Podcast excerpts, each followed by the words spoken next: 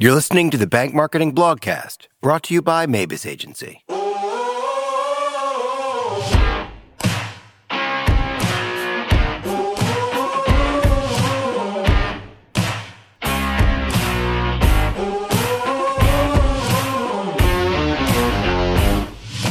Reason versus rationale. When someone buys a brand new car, what do they say?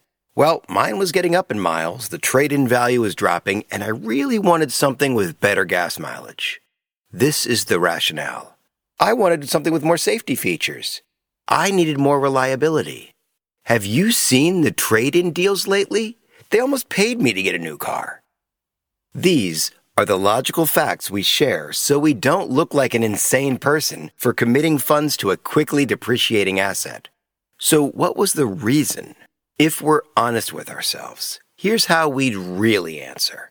I saw an ad on Facebook during my pre bedtime doom scrolling. The ad made me feel better about all the disquiet I've been feeling, so I clicked through. Building out a car online to my exact specs made me feel even better. If a virtual shopping experience feels this good, I imagine a test drive will make me feel ecstatic.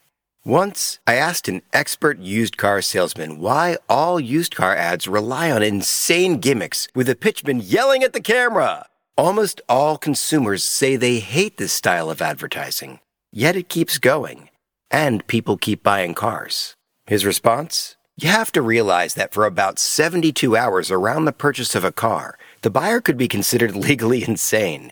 They're making completely emotional decisions. These ads play into this emotion and they work. Emotional buying isn't limited to cars or even large purchases. Do you really think you buy M&Ms because they melt in your mouth, not in your hand? No. You're probably not even hungry when you buy them. They're not healthy. They won't sustain you very long. There are few logical reasons to buy junk food. You could buy a whole bag of salad for the price of a small amount of M&Ms.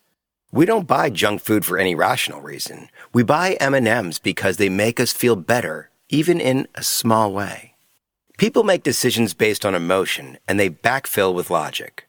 My mentor, Dwayne Birch, repeated this axiom to me almost every day we worked together. He never told me who told him first, or if he picked it up in his multi-decade national brand experience. From Yugo to Yoo-Hoo, consumers prove to lean toward what they want before they make certain it's what they need. Okay, okay, but what about banking? As a general rule of thumb, bank advertising relies on rationale, the secondary side of decision making. This is based on features, logic, and math. Banks generally don't seem to realize people make decisions on excitement, impulse, how the brand makes them feel if the brand is good. Perhaps banks drank the wrong Kool Aid and believed potential customers wouldn't be excited about banks. Maybe they forgot banks, almost literally, perform magic. Transferring funds from your strong brick building to a trendy retailer to complete a purchase almost at the speed of light. Either we forgot how magical, how helpful banking is, or, at the very least, took it for granted and forgot to tell people. Banking is emotional. Most customers who switch banks do so for two reasons poor service or a mistake which likely wasn't handled well. The customer is angry. They feel mistreated or unimportant. They feel emotional. And they want to find another bank that will not do this to them. They want a bank that will not make them feel this way. First, you must realize you're not creating ads trying to convince satisfied people to leave their bank. As we covered in a past blog, only 2% of people are either dissatisfied or very dissatisfied with their primary bank. You have a small potential audience who is ready to leave at any time. You must be ready with advertising messages created to speak to those looking to leave their current bank. Second, you must build your message around a beneficial brand. To do so, you need to deeply understand the differences between benefits and features and those features trying to be benefits. Third, you must combine these into a consistent benefit based brand message. This is much easier said than done. But if it was easy to do, everyone would be doing it. Your advantage?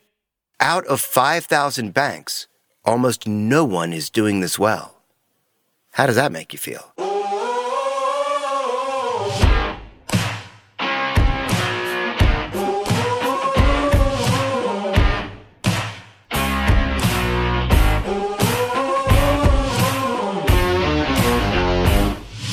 You've been listening to the Bank Marketing Blogcast brought to you by Mabus Agency. Check us out online at mabusagency.com.